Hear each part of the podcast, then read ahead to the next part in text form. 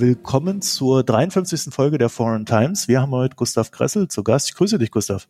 Hallo, servus, schönen Nachmittag. Gustav, wer bist du und was machst du?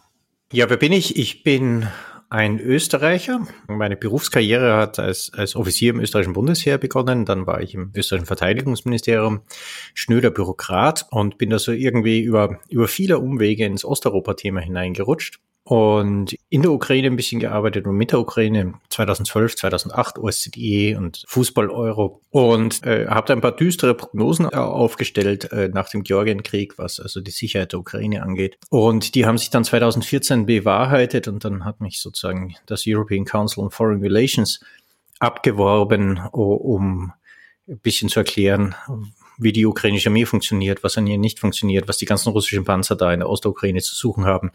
Und das mache ich eigentlich seitdem. Also ich bin sozusagen da ein bisschen der Erklärbär für die, für den ganzen Donbass-Krieg und jetzt natürlich auch leider für den da. Jetzt würden böse Zungen behaupten, das hast du aber nicht sehr erfolgreich gemacht, ne? Ich habe da eigentlich, eigentlich relativ wenig Illusionen, dass äh, sozusagen gerade die deutsche Politik irgendwie auf Zuruf oder auf Beratung hört.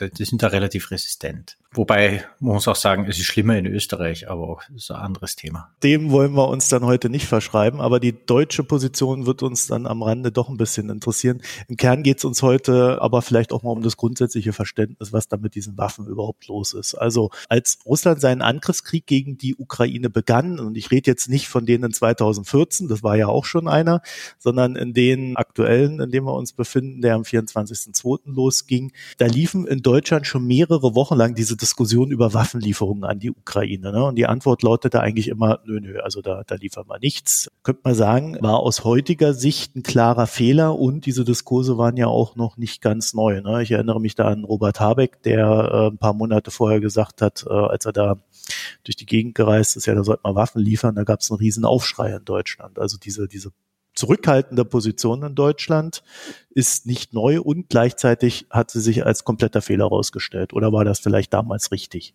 Nö, das war schon ein kompletter Fehler. Das war im Grunde auch nicht lang durchhaltbar.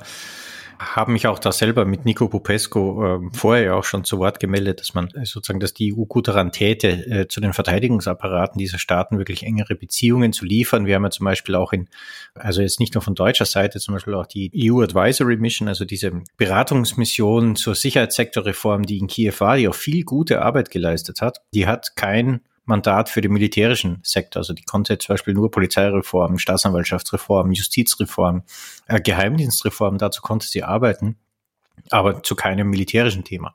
Das war aus meiner Ansicht nach ein Fehler, und den läuft man auch ein bisschen hinterher. Also es gab dann ja, als die Amerikaner anfingen, im größeren Stil Panzerabwehrwaffen zu liefern, Fliegerabwehrwaffen, dann ging in Deutschland die Diskussion los, sollen wir das auch machen? Wobei zu dem Zeitpunkt war man schon in einer ziemlich knappen Situation. Man nahm ja an, dass die Ukraine in wenigen Wochen als organisierte Armee nicht mehr existieren wird und dass der organisierte Widerstand, dass der bald gebrochen wird. Und äh, man wollte dann zumindest Waffen liefern, die zumindest auch im Guerillakrieg oder im Antibesatzungskrieg, im, im Widerstand einsatzfähig sind. Das heißt dann auch schultergeschützte Panzerabwehrwaffen, schultergeschützte Fliegerabwehrwaffen. Das begannen die Amerikaner so ab Oktober wirklich im großen Stil zu liefern, und da war schon Deutschland schon schlecht beraten, das nicht zu tun. Man muss aber auch sagen, die Amerikaner haben das damals in so großen Stil mit ihren Javelins auch machen können, weil sie seit zweitausendachtzehn ganz begrenzte Anzahl von Javelins geliefert haben, und die waren ja eigentlich unter Verschluss in einem Ausbildungszentrum nahe Lviv. Also die durften nicht in den Donbass verfrachtet werden, mit denen durfte nicht auf Russen geschossen werden, aber man hat Ausbildung an der Waffe betrieben. Und deshalb gab es für dieses Waffensystem halt irrsinnig viele Bedienmannschaften, die schon ausgebildet waren, die schon wussten, wie man das Ding bedient, und denen brauchte man das Zeug dann eigentlich nur in die Hand drücken. Und das ging dann halt ab Oktober auch wirklich schnell. Und das ist so ein klassisches Zeichen, wie sozusagen das Verweigern, dass man eigentlich mit dem Verteidigungsapparat selber nichts zu tun haben wollte, dass das sozusagen, dass, dass er nicht nur die Waffe entscheidet ist, sondern auch die, die institutionelle Verbindung zur anderen Armee, zu wissen, wer, wo, wann, wie muss ich was einfädeln, wen muss ich ansprechen. Das alles nicht getan zu haben, das hinkt uns jetzt natürlich enorm nach, weil wir jetzt sozusagen unter Zeitdruck, unter enormen Zeitdruck das alles nachholen müssen. Fangen wir mal von vorne an. Das, was die Bundesregierung dann nach Ausbruch des Krieges bereit war zu liefern, das waren leichte Waffen. Richtig? Ja, das waren alles schultergestützte Waffen. Also das waren, wie gesagt, auch Waffen, von denen man annahm, dass wenn die ukrainische Armee als organisierte Kraft nicht mehr existiert, zerschlagen wird, dass man die im Untergrund noch einsetzen kann. Das waren alles Waffen, die man von der Schulter ein Mann abfeuern kann oder im, im kleinen Team abfeuern kann. Das waren äh, Panzerabwehrminen, das waren äh, also Sachen, die man sozusagen relativ einfach ins Gefecht führt. Das waren keine komplexen Systeme im Sinne von Fahrzeugen, im Sinne von Waffen mit einem Wartungsaufwand, wo man zum Beispiel äh, ständig irgendwelche äh, Gaskartuschen auffüllen muss et cetera. Aber nichts, für was man wirklich Infrastruktur braucht. Und jetzt ist natürlich so, dass die, die ukrainische Armee als organisierte Streitmacht ja alles andere als zerschlagen ist. Die lebt immer noch fort und führt ihren normalen organisierten Verteidigungskampf weiter. Allerdings ist das Problem, dass sozusagen in, in all den Jahren, in denen das die Ukraine auch tat, seit zweitausendvierzehn, hat sie sich zu einem großen Teil auf ihre eigene Rüstungsindustrie abstützen können, den täglichen Bedarf zu sichern. Also die, wie gesagt, westliche Waffen kamen ja relativ spät, im, im frühen Stadium kamen relativ wenige. Aber die Ukraine hat eben ihre Munition selber hergestellt, ihre gepanzerten Fahrzeuge selber hergestellt, ihre Artilleriemunition, ihre Raketen, die hat sie sich alle selber hergestellt und äh, damit konnte sie den, den Krieg im Donbass sozusagen so weit führen. Und jetzt kommt eben die Krux, dadurch, dass wir jetzt einen Luftkrieg haben, der sich über das ganze Land erstreckt, dadurch, dass überall die Iskanders und die Cruise Missiles runterkommen, ist die ukrainische Rüstungsindustrie zu einem Großteil zerstört. Einige Werke liegen auch in besetzten Gebieten, also was gab es, der ganze Panzerstahl für die ukrainischen Panzerfahrzeuge, der kam aus Mariupol. Das ist relativ einleuchtend, warum der jetzt nicht mehr zur Verfügung steht. Die Fahrzeugfabriken, die meisten Panzer und gepanzerten Fahrzeuge, also auch Schützenpanzer, Mannschaftstransportpanzer hergestellt haben, die kamen aus dem Raum Charkiw. Da war das sozusagen das große Automobil- und, und Panzerfahrzeugzentrum. Die gibt's auch nicht mehr, weil auch diese Vororte, in denen diese Industriegebiete sind, Schlachtfeld waren. Und dann ein Großteil der Munition kam auch aus Werken um Kiew und um Saporischschja. Die Werke um Saporischschja wurden mit Cruise Missiles und Raketen angegriffen. Die Werke um Kiew zum Teil physisch zerstört, indem eben auch russische Bodentruppen diese Werke erreicht haben und zum Teil äh, eben auch durch Artillerie, durch äh, ballistische Raketen und durch, durch Marschflugkörper. Und das ist natürlich jetzt ein Problem der Ukraine. Den täglichen Munitionsbedarf kann sie nicht mehr selber herstellen und nur zu einem sehr geringen Maße selber herstellen, weil sie beschädigte Industrieanlagen hat oder ein paar Ausweichindustrieanlagen, die so, so behelfsmäßig eingerichtet wurden. Das heißt, ihr Materialverbrauch, der wird entweder aus dem Westen ergänzt oder gar nicht mehr. Und das ist eben eine neue Situation. Die hatten wir im alten Donbasskrieg nicht, vor der stehen wir jetzt. Und dann ist es jetzt sozusagen die Frage jedes einzelnen Landes, was von der langen, langen Liste, die die Ukraine braucht, an Waffensystemen, die täglich kaputt gehen, die täglich ausfallen in diesem Krieg, kann der Westen ersetzen und was für Aufwand bedeutet das für den Westen, diese Waffensysteme zu ersetzen? Weil man muss ja sozusagen, man kann ja nicht einfach einen Panzer jemanden in den Garten stellen und sagen, da viel Spaß, kämpft damit. An so einem mechanisierten Gerät, an so einem Panzerfahrzeug, da geht im Grunde die ganze Zeit was kaputt, angefangen von Kettengliedern über Drehstäbe, dann bis zum Lenkgetriebe, Schaltgetriebe, bis zur Kalibrierung der Waffenanlage et cetera. Da gibt's viele Dinge, die man vornehmen muss, vor denen ein bisschen Werkzeug geliefert werden muss, Maschinen geliefert werden muss, Ersatzteile geliefert werden muss, Mechaniker eingespielt werden müssen und dann natürlich auch dann die Besatzungen darauf ausgebildet werden müssen. Das alles ist je nach Waffe, über die wir reden, mehr oder weniger komplex. Und das muss jetzt unter Zeitdruck und, und sozusagen mit einer recht, zum Teil recht verwirrenden Lage, was die innenpolitische Ausgestaltung solcher oder Legitimation solcher Waffenlieferungen ansteht, bewerkstelligt werden. Und auch da wieder, ich komme auf den alte Wortmeldung zurück, Polen tut sich da auch leichter, weil sie eben mit der Ukraine vor diesem Krieg schon in vielen Bereichen eine Rüstungskooperation hatten, weil viele polnische Rüstungsunternehmen Subsidien in der Ukraine hatten, mit der Ukraine gemeinsam gewisse Dinge produzierten. Das heißt, die wissen auch sofort, wen sie ansprechen müssen, mit wem sie reden müssen, wie sie etwa Wartungsinfrastruktur aufsetzen müssen, weil sie die Techniker kennen, weil sie die Betriebe kennen, weil sie die Leute kennen. Macht alles immer einfacher und macht alles immer schneller. Wir haben ja in Deutschland eine sehr starke Diskussion, leichte Waffen, schwere Waffen. Olaf Scholz sagte dann irgendwann gefährliche Waffen gehabt. Und wenn ich dich jetzt richtig verstanden habe, dann ist es ja aktuell sogar so, dass die Ukraine noch nicht mal in der Lage wäre, ihre eigene Munition ausreichend zu ersetzen, die sie jetzt bräuchte. Also das heißt, wenn einer mit einem Gewehr steht, die Munition würde er nicht eins zu eins ersetzt bekommen, wenn er sie jetzt verschießt. Und dadurch muss der Westen äh, eigentlich durch alle Waffengattungen hinweg die Ukraine, äh, ich würde es jetzt erstmal nennen, äh, vielleicht nachrüsten oder, oder um überhaupt den gleichen Level aufrechtzuerhalten, den sie hatte. Ja, genau, so ist das. Also zum Beispiel, wenn man die Artillerie angeht, ich habe mir mal kurz ausgerechnet, was so der zu erwartende Artillerie-Munitionsverbrauch der Ukraine pro Tag ist. Und das ist so schätzungsweise neuntausend Schuss, hundertzweiundfünfzig Millimeter Artilleriemunition. Sowjetisches Artilleriekaliber, das wurde in der Ukraine hergestellt. Es gibt auch noch ein Werk in der Tschechischen Republik, soweit ich weiß, die können ein paar hundert Schuss die Woche herstellen. Das ist so ein, so ein Problemfall. Es gibt ein riesiges Problem, wie versorgen wir die Ukraine mit Artilleriemunition für ihre mittlere Rohrartillerie.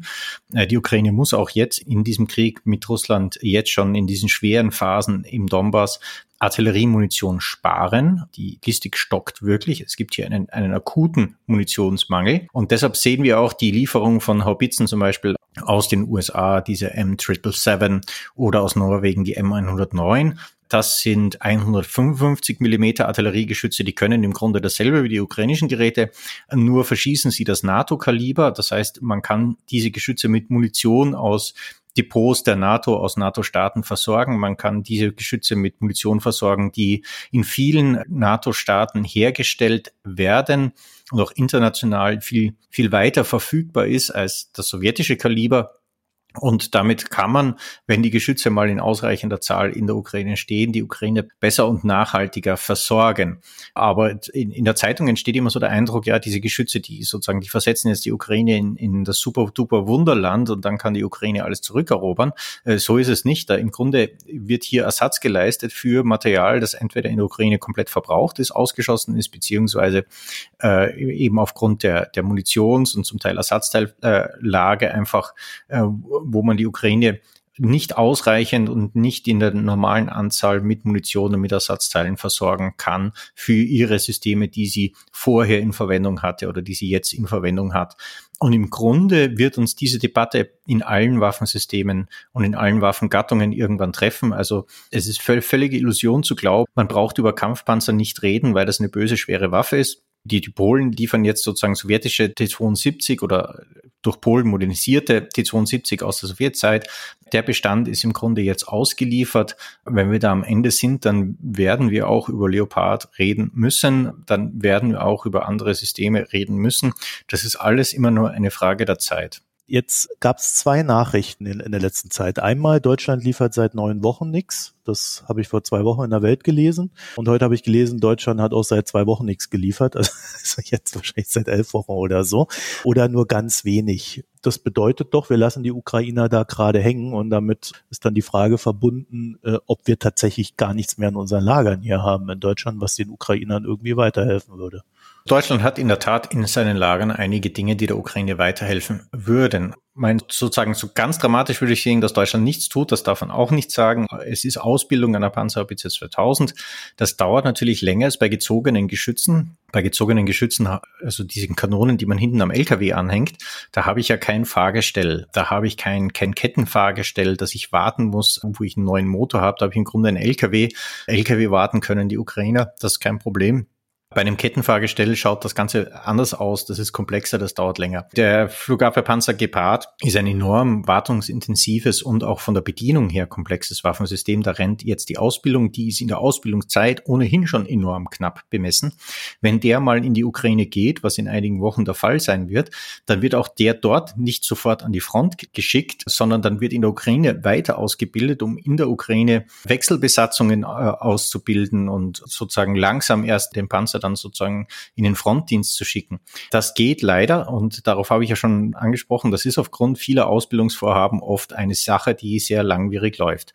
Allerdings hat Deutschland auch viele Dinge in ihren Hinterhöfen, die die Ukraine wirklich dringend brauchen könnte.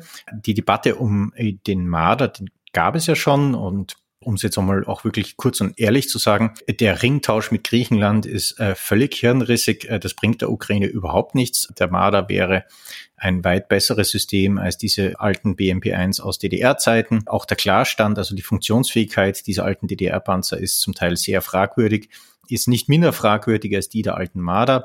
Hätte man früh ein Okay gegeben, hätte man die Modernisierung und die Wiederinstandsetzung der Marder schon lange an werfen können und man hätte zu dieser Wiederinstandsetzung ukrainische Techniker einladen können, die dann sozusagen bei der Reparatur und bei der, bei der Inschussbringung dieses Panzers mitarbeiten und so eingeschult werden. Damit habe ich mir schon mal Ausbildungszeit gespart. Mit den ersten Geräten, die ja schon einsatzfähig sind, Der Hersteller hat im März schon gesagt, die ersten fünfzehn könnten sozusagen im April in die Ukraine gehen. Mit denen hätte ich anfangen können, den Ausbildungsbetrieb einzufädeln, um dann, wenn ich mehr Panzer im fahrfähigen und im funktionsfähigen Zustand habe, sozusagen schon einen Grundstock an Ausbildern, einen Grundstock an, an trainiertem Personal zu haben, die dann die weitere Ausbildung in der Ukraine und dann eben auch die, die Überführung in den Einsatz bewerkstelligen könnte. Also da haben wir einfach nur Zeit verschenkt, um irgendwie innenpolitische Befindlichkeiten einer Partei abzuarbeiten. Dasselbe ist beim Bereich Kampfpanzer. Deutschland sitzt noch auf Leopard zwei und auf uralten Leopard eins Kampfpanzern. Gerade also der Leopard eins zum Beispiel ist natürlich kein duellfähiger Kampfpanzer mehr, der schafft es gegen einen modernen T zweiundsiebzig der Russen nicht. Aber als Kampfunterstützungsfahrzeug, um einfach mobile Feuerkraft darzustellen, um Leuten Schutz zu geben, um gegen Infanteriestellungen zu wirken. Also die Kanone, die schießt immer noch und die schießt relativ gut geradeaus. Also all das würde helfen. Dann gibt es in Deutschland auch noch Pionierpanzer, Brückenlegepanzer, Minenräumpanzer. Da frage ich mich auch, warum die nicht schon geliefert wurde, weil sozusagen die schießen ja nicht einmal. Also da, die sind ja nicht einmal so böse, dass sie irgendjemanden umbringen. Die legen nur Brücke über Wasserhindernisse. Wenn die Russen mal sozusagen eine Brücke zerstören oder zerschießen, ermöglichen die den Ukrainern äh, Kräfte noch über den Fluss zu bringen, entweder im Verzögerungsgefecht oder im Verteidigungsgefecht, wenn sie, wenn sie Ortschaften aufgeben müssen, beziehungsweise auch beim Gegenangriff, wenn sie sie wiederholen wollen und der Gegner hat die Brücke zerstört. Pionierpanzer können Gräben äh, graben, können Stellungen graben, auch unter Beschuss, weil sie im Gegensatz zu einem normalen Bagger halt sozusagen, solange sie nicht direkt getroffen werden, ziemlich viel aushalten. All das würde der Ukraine auch weiterhelfen, auch weiterbringen, ähm, aber da gibt es einfach politische Blockaden, weil auf den Dingern Panzer draufsteht, ist das irgendwie böse. Und das äh, hilft leider Gottes äh, der Ukraine halt sehr wenig weiter. Ja, es hilft aber Russland, ne? Und das andere Ding ist, wenn wir jetzt in fünf Wochen anfangen, oh, jetzt müssen wir den Ukrainern doch Panzer liefern, welcher Form auch immer, welches Modell auch immer, dann bedeutet das ja, dann fangen wir erst an, die so weit instand zu setzen und die Ukrainer zu schulen und, und was weiß ich noch alles, also diese ganze Kette in Gang zu setzen, dass die dann, was weiß ich wann, da aufschlagen und vielleicht auch zu spät aufschlagen, ne? Das ist sehr richtig und das ist auch das Problem, das ich sehe. Ich meine, da, um sozusagen jetzt wieder mal was Positives über Deutschland zu berichten, zum Beispiel die Lieferung der Iris-T, also dieser Fliegerabwehrlenkwaffe, die jetzt frisch vom Band läuft, äh, die wird dadurch, dass sie erst produziert werden muss, äh, oh, natürlich sehr spät in die Ukraine kommen, also etwa November, Dezember. Aber zumindest gibt das der ukrainischen Luftwaffe mal ein bisschen einen Zeithorizont zu planen, wie lange muss ich denn den Munitionsbestand, also die die paar Raketen, die ich noch habe, an S dreihundert und an Bug strecken, bis ich Ersatz habe. Weil die Ukraine kämpft zurzeit mit Raketen, die sie nicht mehr nachbekommt. Ein bisschen was hat sie aus E U-Staaten, ein bisschen was von den U S A bekommen, aber das sind kleine Schwarzbestände aus Amerika, die die man eigentlich zur technischen Evaluation und zum zum Austesten von Flugzeugen so in, drüben mal hatte. Das sind keine keine großen Bestände. Und das Problem war, das haben wir in den vergangenen Wochen auch gesehen, wenn es zu diesen Cruise Missile Angriffen kam auf wichtige Ziele in der Westukraine, also auf Eisenbahnen oder auf Treibstofflager et cetera. Die Ukrainer haben immer so ein, zwei Cruise Missiles, wo sie die alle gesehen haben, und wo sie die Luftalarme ausgelöst haben, haben sie so immer so ein, zwei abgeschossen, aber den Rest nicht, weil sie einfach mit der Munition sparen müssen, weil sie, weiß, sie wissen, sie kriegen keinen Flugkörper mehr nach. Sie müssen auf der einen Seite ein bisschen was abschießen, um den Russen zu zeigen, wir haben die Dinger noch. Und wenn ihr in großen Bombern über ukrainischen Luftraum auftaucht, dann schießen wir euch die raus, damit sie das eben nicht tun und diese Bedrohung für die russische Luftwaffe aufrechtzuerhalten, damit sie das eben nicht macht. Auf der anderen Seite können sie nicht einfach alle Luftziele, die in ihrem Luftraum auftauchen und Schaden über der Ukraine anrichten, abschießen, weil sonst sind sie in zwei Wochen verschossen und haben gar nichts mehr. Und dann hat die russische Luftwaffe natürlich äh, Kirtag-Zeit und kann angreifen, was sie will und wie sie will, weil sie dann einfach nur über der Höhe, die die normalen Stinger, Igler und so weiter, schultergestützten Waffen abdecken, fliegen muss und dann kann sie alles zusammenbomben, was sie will. Und jetzt hat man zumindest einen Planungshorizont, wo man sagt, okay, wir kriegen zwar sehr spät Fliegerabwehrwaffen, aber wir kriegen sie und bis dahin hin müssen wir jetzt mal auskommen mit dem, was wir haben. Also natürlich in vielen anderen Waffengattungen, in vielen anderen Systemen hat man nicht mal dieses Licht am Horizont Termin, wo man weiß, wie man eigentlich planen muss, dass man da hinkommt. Sagt der Olaf Scholz, ja, wir müssen ja auch noch eigene Waffen zur Landesverteidigung haben. Ist das ein Grund? Das ist in manchen Bereichen ein Grund, aber in vielen nicht. Also natürlich erwartet niemand, dass jetzt die Bundeswehr zum Beispiel, wenn man von Kampfpanzern redet, ihre Leopard zwei A sieben oder ihre Leopard zwei A fünf, die sie jetzt hat und die sie da modernisieren will, für die eigenen Bestände, dass sie die abgibt. Niemand erwartet auch, dass die Bundeswehr ihre neuen Puma-Schützenpanzer jetzt der Ukraine liefert. Aber zum Beispiel die Marder, die man schon ausgeschieden hat, die hätte man ruhig liefern können. Die Leopard zwei A vier oder Leopard eins, die zum Teil in Deutschland ausgeschieden wurden, zum Teil aber auch in anderen Armeen. Also die Leopard eins, glaube ich, kommen aus Norwegen. Die einfach an den Hersteller zurückgeschickt wurden und jetzt in Deutschland liegen, weil sie dort fabriziert wurden, nicht weil sie irgendwie eine Umlaufreserve oder ein Ersatzteilspender für Fahrzeuge der Bundeswehr sind. Die sind überhaupt nicht im Eigentum der Bundeswehr oder des deutschen Staates, die sind nur in Deutschland physisch vorhanden und deshalb unterliegen sie dem Rüstungsexport oder dem Rüstungskontrollgesetz der Bundesrepublik Deutschland, aber die sind nicht Bundeswehreigentum, dass man die nicht freigibt, das sozusagen wird durch dieses Argument nicht abgedeckt, weil man sieht ja auch, wenn man sich anschaut zum Beispiel, was die Balten liefern, was die Polen liefern, und die sind natürlich, was die Verteidigungsfähigkeit oder was die Verteidigungsbereitschaft gegen Russland angeht, eigentlich viel stärker betroffen. Die sitzen direkt an der Ostflanke und die gehen sehr tief in den eigenen Materialbestand und Munitionsbestand. Die Polen haben viele T zweiundsiebzig geliefert, die zurzeit ja auch bei ihnen eingesetzt werden. Das schneidet denen schon auch ins Fleisch. Die kriegen die amerikanischen Abrams-Panzer als Ersatz, aber die sozusagen werden in den U S A gerade wieder flott gemacht, weil sie auch aus dem Langzeitlager kommen. Und die kommen dann irgendwann, also die ersten zur, Ein- zur Einschulung sind schon da und die richtigen Lieferungen kommen dann irgendwann im Herbst. Also das sieht man schon, dass Nachbarn, die eigentlich viel stärker bedroht sind, doch viel bereitwilliger sind, auch in sozusagen eigene Risiken in Kauf zu nehmen, um hier der Ukraine zu helfen, weil sie natürlich auch wissen, dass solange die russische Armee in der Ukraine gebunden ist und solange sie dort kämpft mit einem Großteil ihrer Verbände, solange haben sie auch für das eigene Land keine akute militärische Bedrohung, weil die Kräfte nicht da sind. Also zum Beispiel Estland, die sechste Armee, die sozusagen in, um Sankt Petersburg steht und die die akute Bedrohung für Estland darstellen würde im Fall eines Krieges. Die sechste Armee hat mehr als fünfzig Prozent ihres Fahrzeugbestands in der Schlacht vom Charkiw verloren. Das waren natürlich auch viele estische Javelins dabei, die hier diese russische Panzer ausschalteten. Und das war natürlich den Esten auch sehr bewusst. Und genau deshalb haben sie sie ihnen auch gegeben. Was bedeutet denn das jetzt von dem Blick auf die Zukunft? Also jetzt könnte man ja sagen, okay, man macht jetzt einen Cut, Vergangenheit ist Vergangenheit. Wir versuchen jetzt einfach mal den Ukrainern ab jetzt zu helfen. Das würde doch bedeuten, dass man aufhören müsste mit der Debatte, sondern man müsste jetzt sofort sich mit den Ukrainern zusammensetzen, sagen, was braucht ihr, und dann auch möglichst einen Plan ausrollen, damit die auch ganz genau wissen, was kommt wann und in welchem Zustand und was müssen wir vielleicht noch beisteuern und so weiter.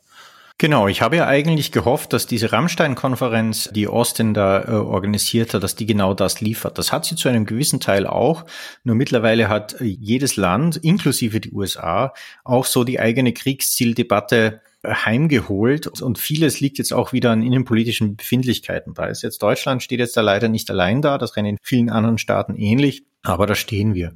Auch eine Sache, warum man das koordinieren sollte, zum Beispiel was Rammstein gebracht hat, dieser M hundertdreizehn, das ist ein Mannschaftstransportpanzer, den gab es früher in der NATO enorm oft, den hat, der wurde in vielen Staaten hergestellt. Die Italiener stellen Ersatzteile bis heute her, weil sie sozusagen Subvarianten noch in der eigenen Armee verwenden. Und da hat man dann sozusagen unter den Alliierten dann auch ausgeredet, wer, wie viel habt ihr eigentlich noch von den Dingern, wie viel können davon fahren, was können wir liefern?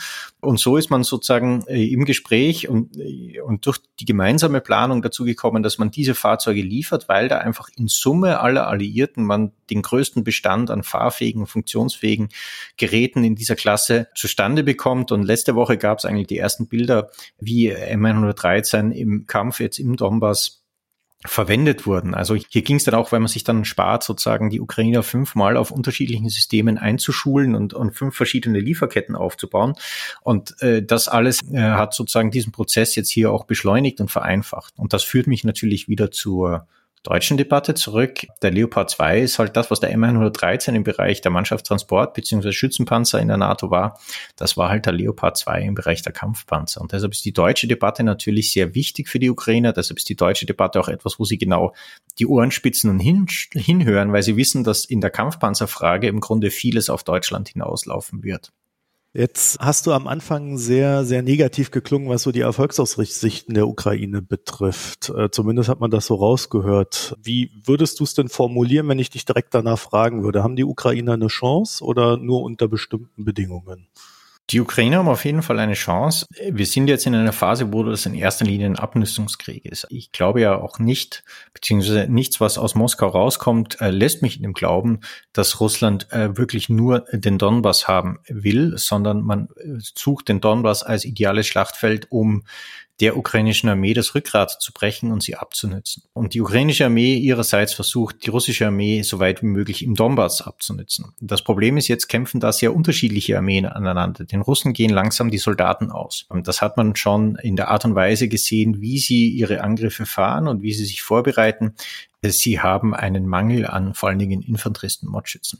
Sie haben aber keinen Mangel an Artillerie, an Panzern, an direkter Feuerkraft und an der Munition dafür. Die gehen ihnen nicht aus und sie versuchen jetzt vor allen Dingen durch, durch wirklich das Aufstellen einer dichten Feuerwalze einfach alles zu zerschießen, was auf ukrainischer Seite ist, und dann ganz langsam unter stetigem Vorantreiben dieser Feuerwalze vorzurücken.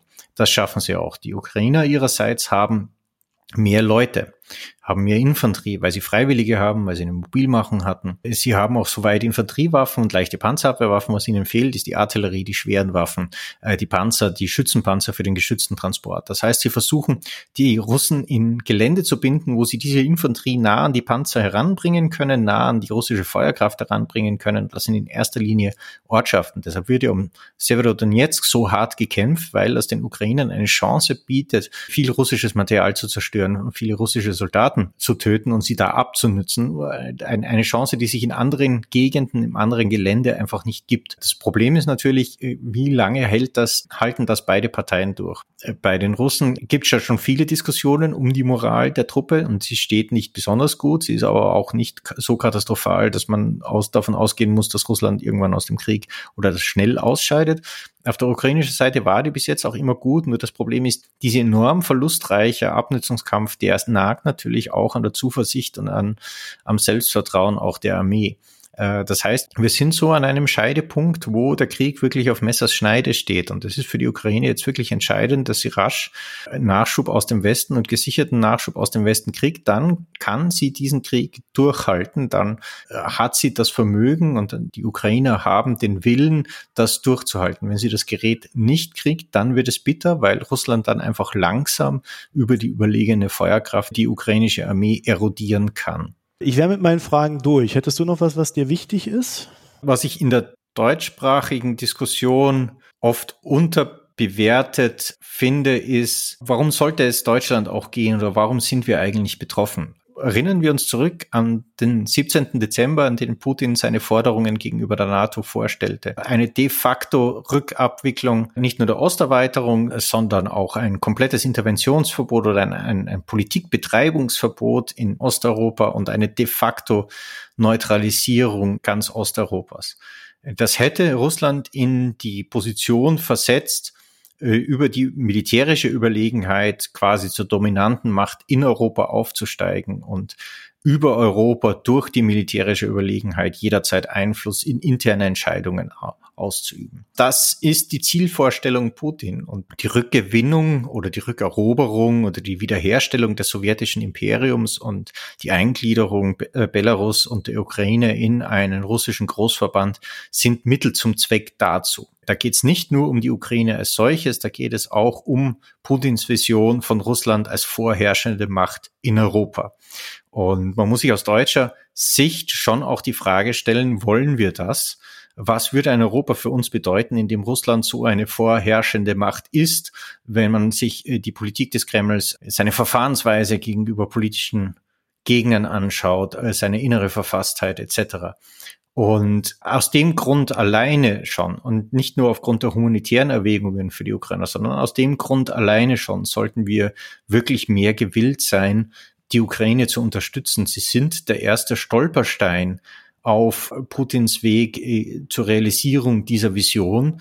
Und solange sie der, wenn sie der große Stolperstein werden, dann hat das die größte Auswirkungen. Auch für Russland selber. Putin hat die Popularität seines Regimes oder die, die sozusagen die neue Identitätspolitik, die er den Russen geben will oder wollte, war oder ist die des siegreichen militärischen großen Volkes. Deshalb gibt es ja auch militärische Themenparks hin, überall. Äh, deshalb kommt vor militärische Erziehung im Kindergarten. Deshalb gibt es die ganzen, der, also der ganze Kult um den Zweiten Weltkrieg, der wieder da äh, sozusagen zu einem identitätsstiftenden Moment umgebaut, um sozusagen dem neuen Russland Stolz in seine Streitkräfte und Stolz in seine militärische Macht zu geben. Und, und nichts ist, ist Putin für sein eigenes innenpolitisches Identitätsprojekt zurzeit wichtiger als militärische Größe und militärische Macht. Und wenn er damit in der Ukraine auf die Nase fällt, ist die Chance, dass in Russland man sich das überlegt und dass sich in Russland Veränderungen abzeichnen und dass sich nach Putin auch substanzielle Veränderungen im politisch, in der politischen Sphäre abzeichnen, weit größer, als wenn man in diesem Krieg siegreich vom Schlachtfeld geht. Und deshalb, in Deutschland wird mir immer vorgeworfen, ein Russophob zu sein. Ich sehe das eigentlich nicht als Russophob, den Russen zu wünschen, nicht immer unter so einem Regime leben zu müssen. Aber da sind wahrscheinlich einige in Deutschland ein bisschen anderer Meinung, was ein ideales Regime und eine ideale Herrschaft ist. Gustav Gressel, ich danke dir für das Gespräch. Vielen herzlichen Dank.